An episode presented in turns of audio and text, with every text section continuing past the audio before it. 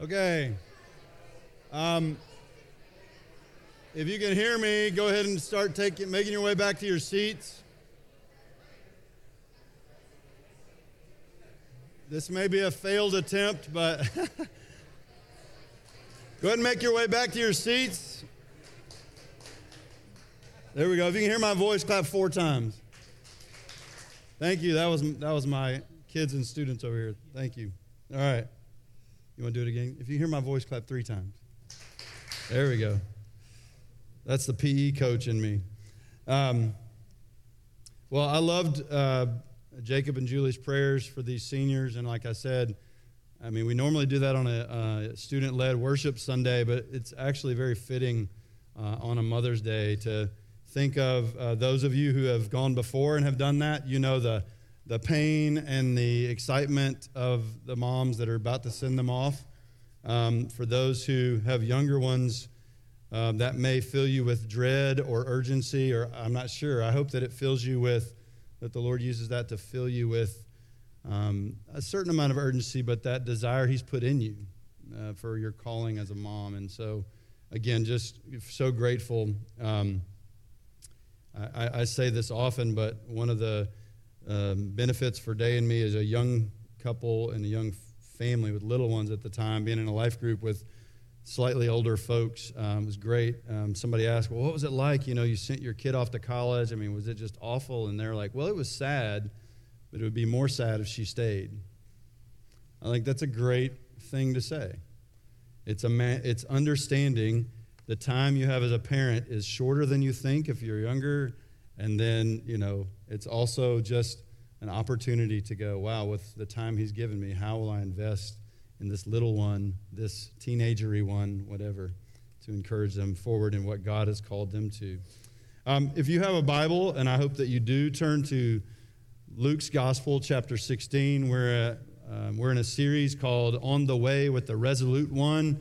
Uh, Luke 9:51 is kind of a hinge in Luke's Gospel because it's, uh, it's not chronological exactly and it's not geographically like, you know, he went from point A to point B to point C to point, but throughout the gospel, Luke will pin occasionally on his way to Jerusalem. And what way to Jesus on his way to Jerusalem was a cross. And that cross was the cost that needed to be paid so that we might have the free gift, though it was not free, cost him his life, but we might have the free gift of eternal life in him. And Luke says the main verse in Luke, uh, his key verse is 19:10, for the Son of Man came to seek and to save that which was lost. And so he did all he did. He did and taught what he taught his disciples on this journey as they're with him going toward a death they didn't understand and didn't want to buy into. They're like, We're your right hand, left hand men. We want to see the kingdom come now, and we can be right there, you know, little vice presidents or whatever we are. And he's like, No, I got to tell you, you're right. I'm the Christ. I'm the Messiah, the promised one. But what's awaiting me there is that I will be betrayed, suffer, be crucified, and dead, and rise on the third day. And that just blew their categories. But Jesus, just like I was talking about with a mom looking at, oh, whew, I only have three years left with this kid, or seven years. Jesus, knowing he only had months with his men because the Pharisees and scribes and other leaders had turned up their hostility and their schemes to try to get rid of Jesus. He knew his time was drawing short. So he said, I've got to invest what I have uh, with the time I have in these men before I go. And where we looked at last week in Luke 15, or two weeks ago in Luke 15, that's really the key chapter uh, in Luke's gospel because it gives us the heart of the gospel, which is he tells three stories about lost sheep, a lost coin, and the lost sons, plural. And that, that this is God's heart for the lost, and He wants us to have that heart. But then um, this week, He's going to say, having that heart for the lost and knowing that our time is drawing short, how are we investing ourselves in everything He's entrusted into our care to leverage for His kingdom? That's the bigger picture of what we're looking at. I want us to read um, the parable, some of yours will be entitled in your Bible, The Unjust Steward or The Unrighteous Steward or The Dishonest Manager, something like that. We're going to read this parable, and I want us to read it and then hear what we may not want to hear but Jesus calls us to hear. He calls you and me this morning, just like he was calling his disciples at that point, to perk our ears and posture our hearts to receive his word through this story and live it out in our lives. So, Luke chapter 16, verses 1, I'm going to actually read through 14. Luke 16, 1. Now, he was also saying to the disciples, There was a rich man who had a steward, and this steward was reported to him as squandering his possessions. And he called him and said to him, What is this here I hear about you? Give an accounting of your stewardship, for you can no longer be steward. The steward said to himself, Hmm, what shall I do since my master is taking the stewardship away from me? I'm not strong enough to dig, I'm ashamed to beg. I know what I shall do, so that when I'm removed from uh, the stewardship, people will welcome me into their homes. And he summoned each one of his master's debtors, and he began saying to the first, Hey, how much do you owe, my master? And he said, A hundred measures of oil. He said to him, Take your bill, sit down quickly, write fifty. Then he said to another, And how much do you owe? And he said, A hundred measures of wheat. He said to him, Take your bill and write eighty.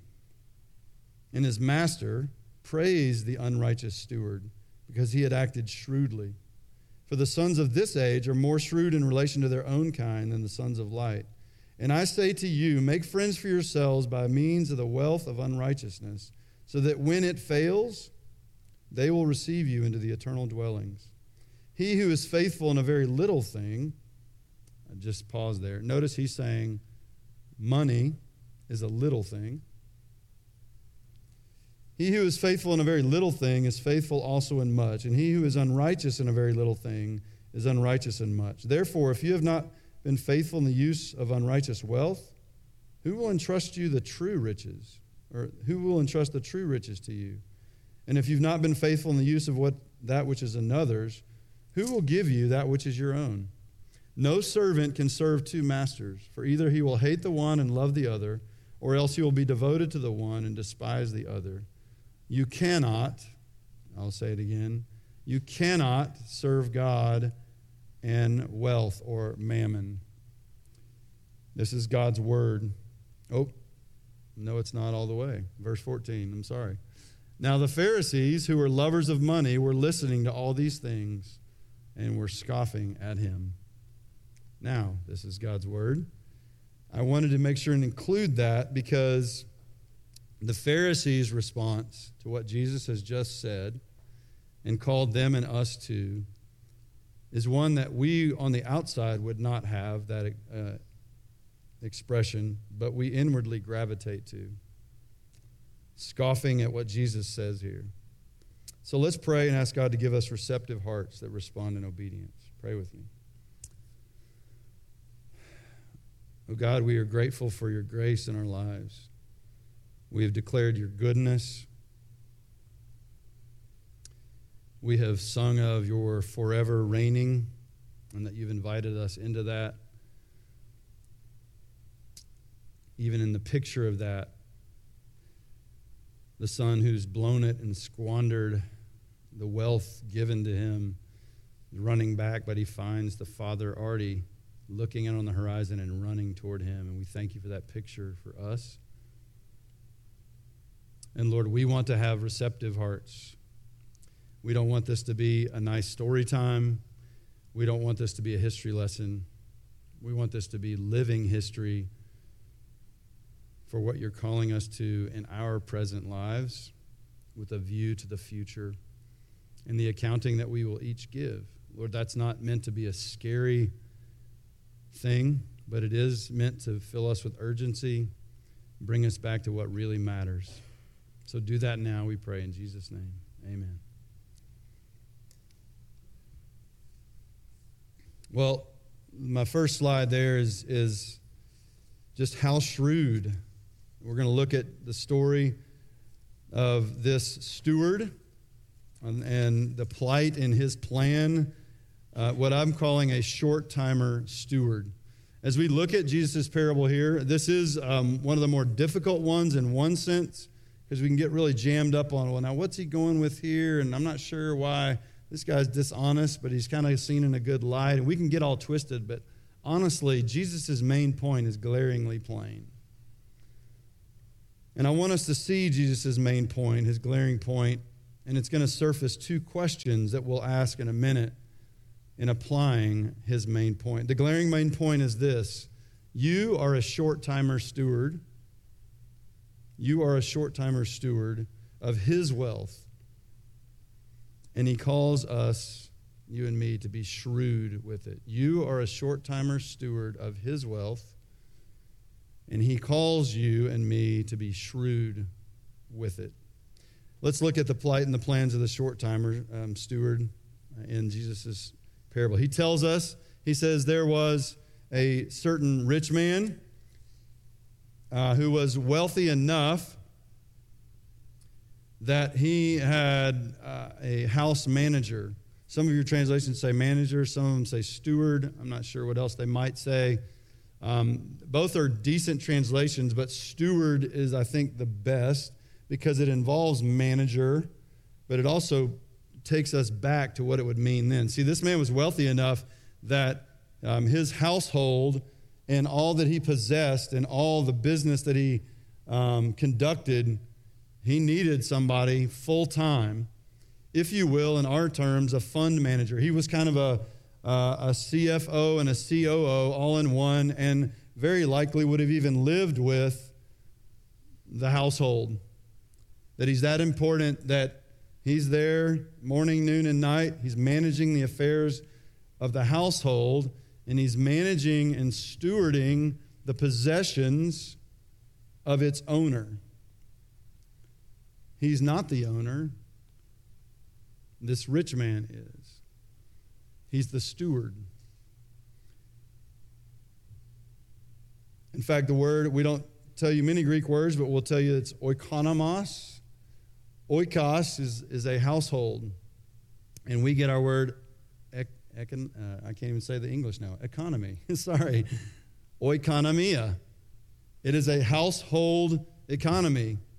It is, here are the things that, here are the people that make up our household, and here are the possessions and he had a steward.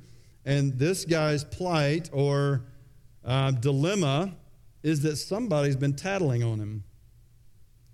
Someone has gone and squealed, and maybe for good reason. You could say whistleblower. You could say, hey, I'm going to sidle up. Maybe I could, you know, position myself to become. We don't know. But somebody has accused him, is the word, accused this steward of squandering the man's possessions, the rich man's possessions. This same word, squandering, is the one used in the parable of the prodigal son or the lost sons. When he went, he took, he said, Dad, I want the money. And, and what's, what's mine? And he goes off into a distant country and he wastes it. He's spinning here and spinning there. He's living high. He's living like it's Vegas every day.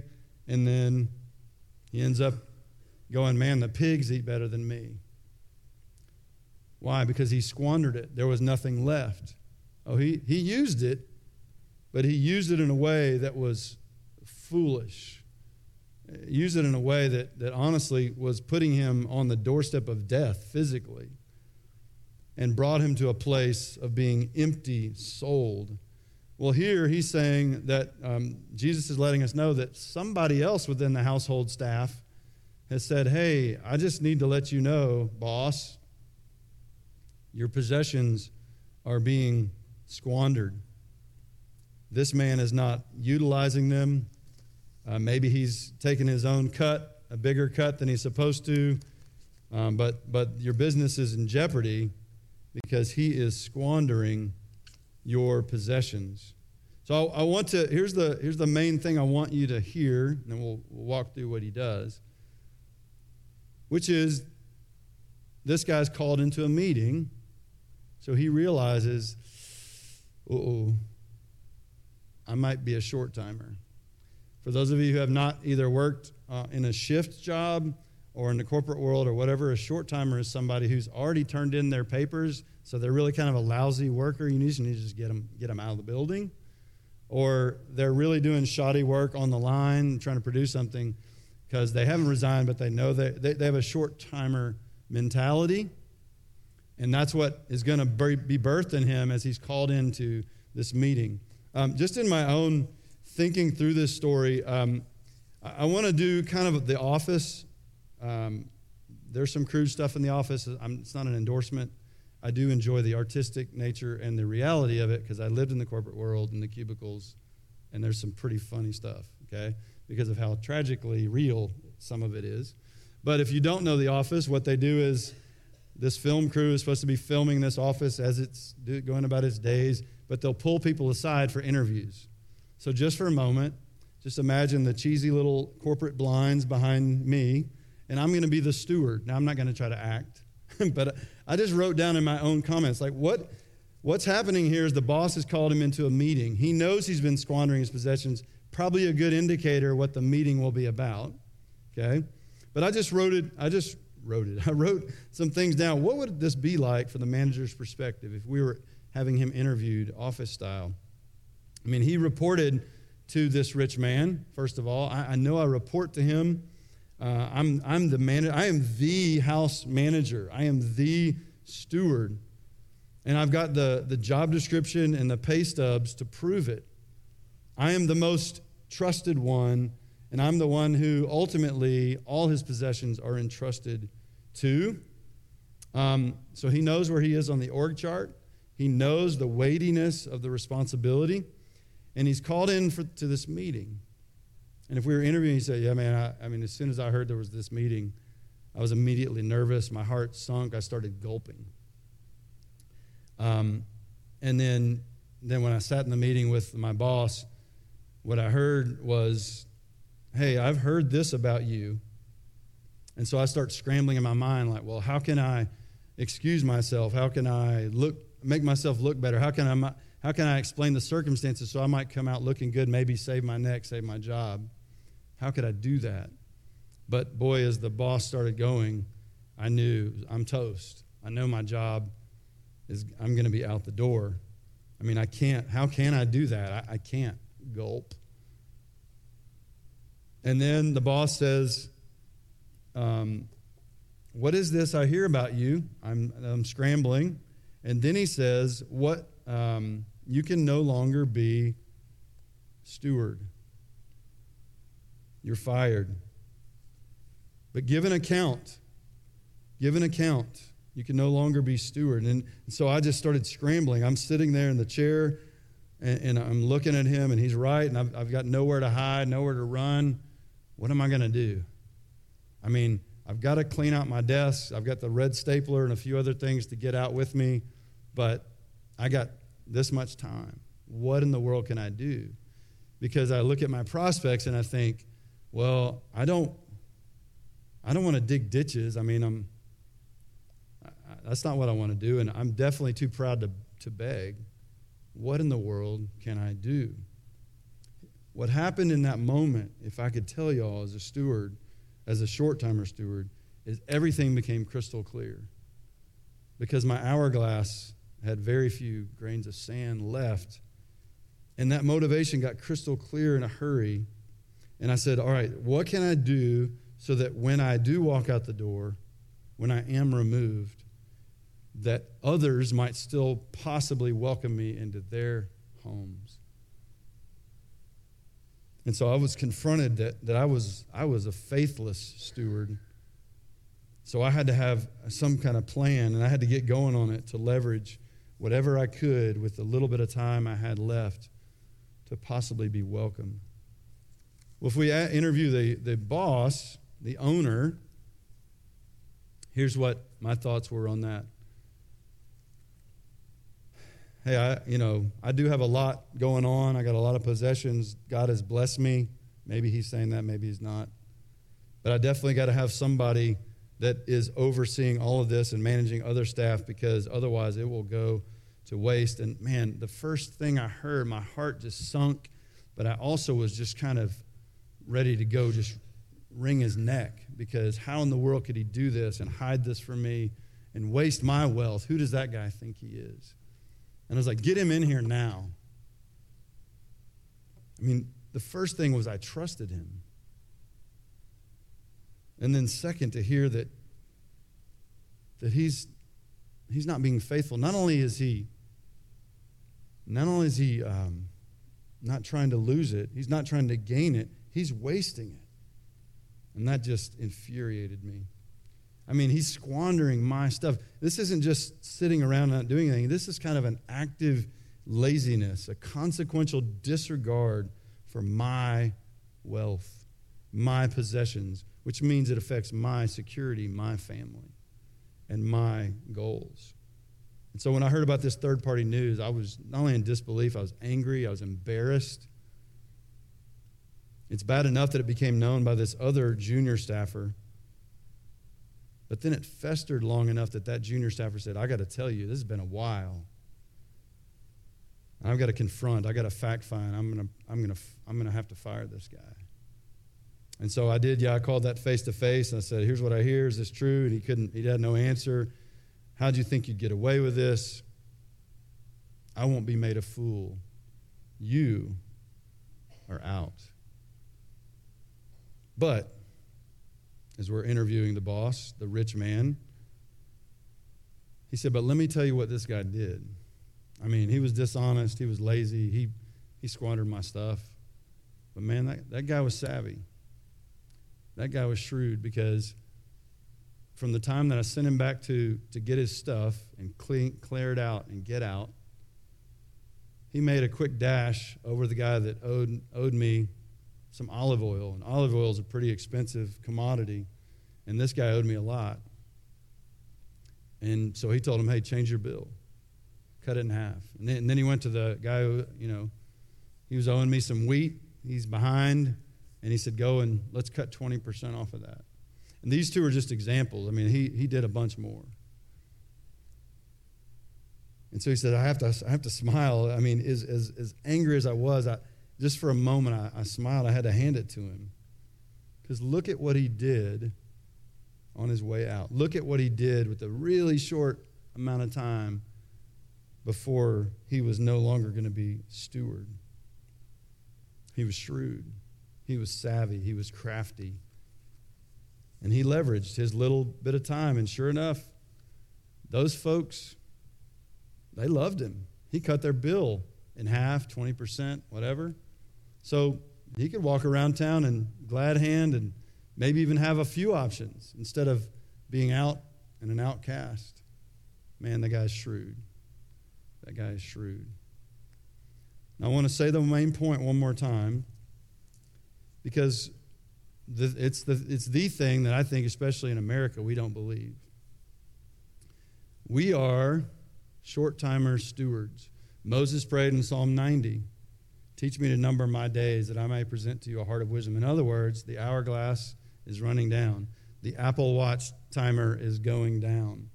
We don't know how much time we have, but the time we have, every second, every moment, every season, is a stewardship. But we are short timer stewards. And this is the thing that we don't understand or we don't want to believe or we scoff at as Americans, even if we're Christians. The steward is not the owner. The steward is not the owner.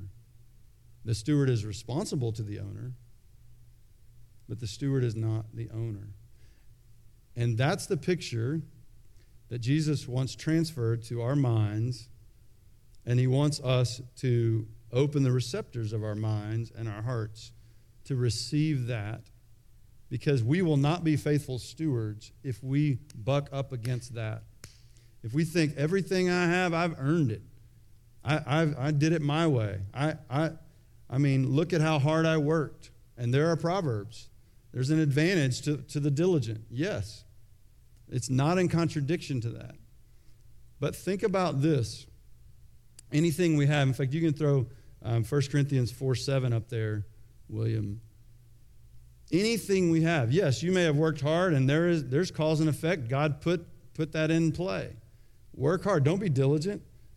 But if we think that any money we have, any possessions we have, any positions we have, any opportunities we have are all about us and of our making, we are deluded. We are foolish. 1 Corinthians 4 7. What do you have that you did not receive? The answer is you ain't got squat that you came up with on your own. If you want to think about Mother's Day, you were here because a mother gave birth to you. You had nothing to do with that. I had nothing to do with that. And if you did not receive it, why do you boast as if you had not received it? In other words, everything we have is a gift. Everything we have, any possession we have, any wealth we have, He is the owner. God is the owner, and we are the stewards. And like that steward, though hopefully we, it, uh, it's not just a matter of if we're being faithful or not, he had a short time. Jesus is trying to let us know remember, live with an eternal perspective, but live within the time, realizing even this day is a gift, and you might be gone before the day ends. What are you doing with what I'm entrusting into your care? Because what he commits and entrusts to us, he expects to be handled faithfully strategically, and faithfully, meaning full of faith, trusting Him, and open handedly in giving it, investing it in His kingdom and His purposes. And so, are you thinking like a steward or an owner? Let's get to applying it. We're already kind of that direction. Um, verse 8 and 9 says, uh, and his master praised the unrighteous manager or steward because he had acted shrewdly. That's the end of the parable. And Jesus says, For the sons of this age are more shrewd in relation to their own kind than the sons of light. And I say to you, make friends for yourselves by means of the wealth of unrighteousness, so that when it fails, he's talking about money and possessions, they will fail. They will go bye bye or I will be in a box and it will be left here. When it fails, if we've leveraged that wealth, that worldly wealth,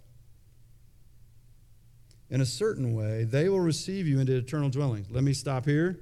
This does not mean what you do with your money equals now I'm getting into heaven. That's not what he's saying. He's talking to his disciples who have already following him uh, by faith. He's not talking about that, but he is saying those who are my followers, those who name the name of Christ, those who have trusted me as my disciples, as my ambassadors, you are also my stewards, and I'm investing in you. I'm investing in you um, the mysteries of the kingdom, which he talks about elsewhere, like God's truth. Uh, I'm giving you the life, the relationships, the locality where you live, everything. I'm entrusting that to you. And I'm entrusting the wealth of this world.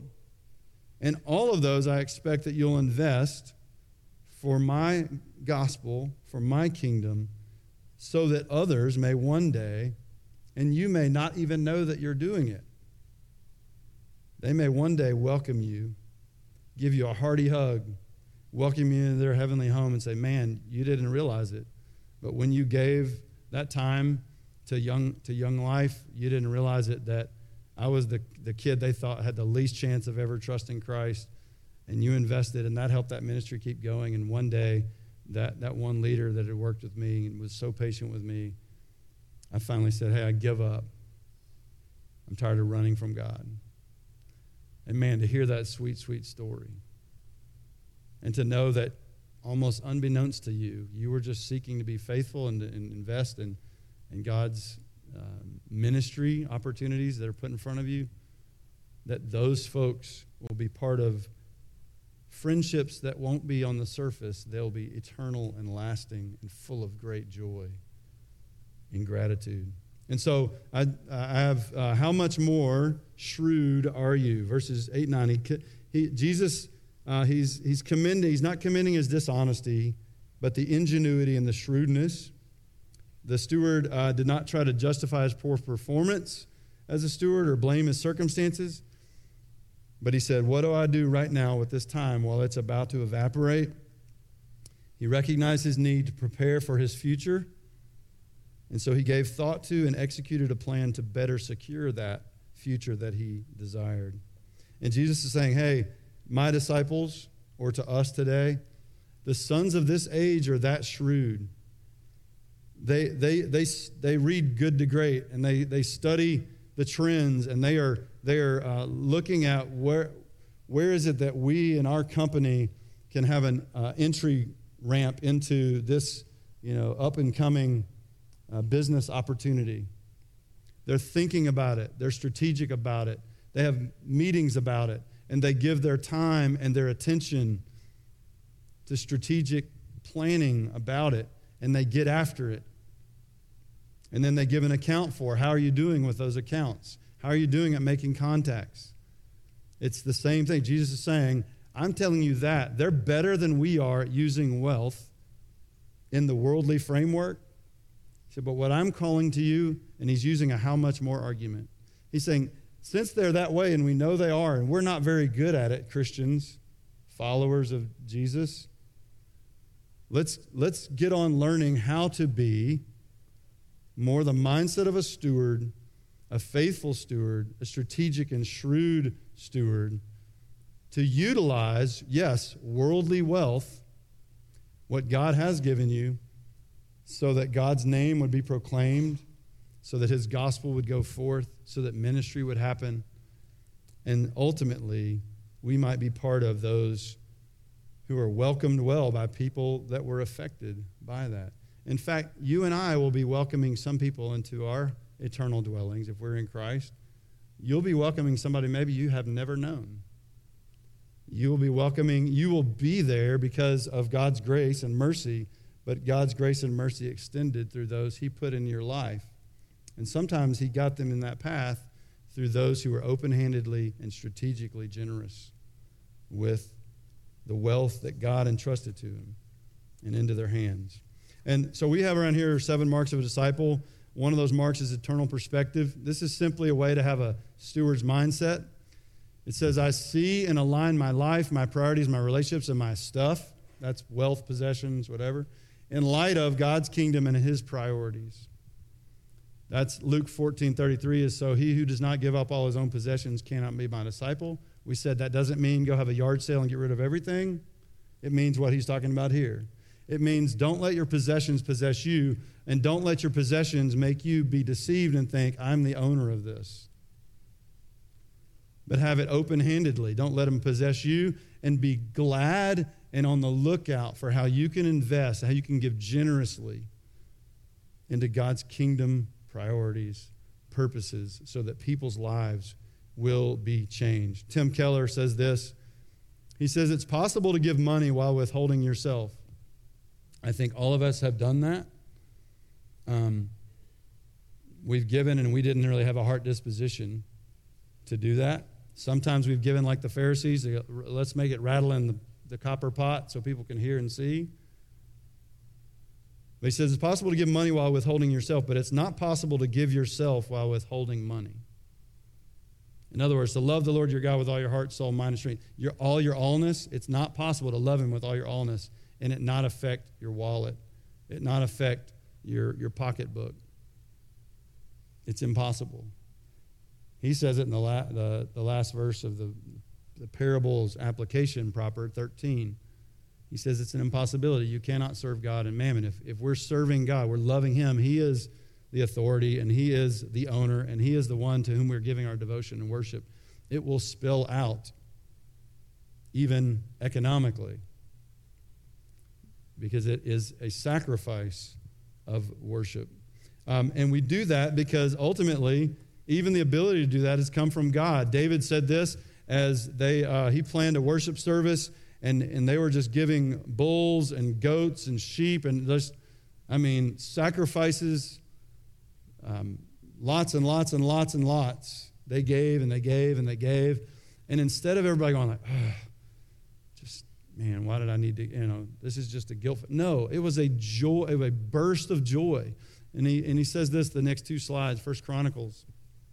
Both riches and honor come from you, Lord and you rule over all. And in your hand is power and might, and it lies in your hand to make great and to strengthen everyone.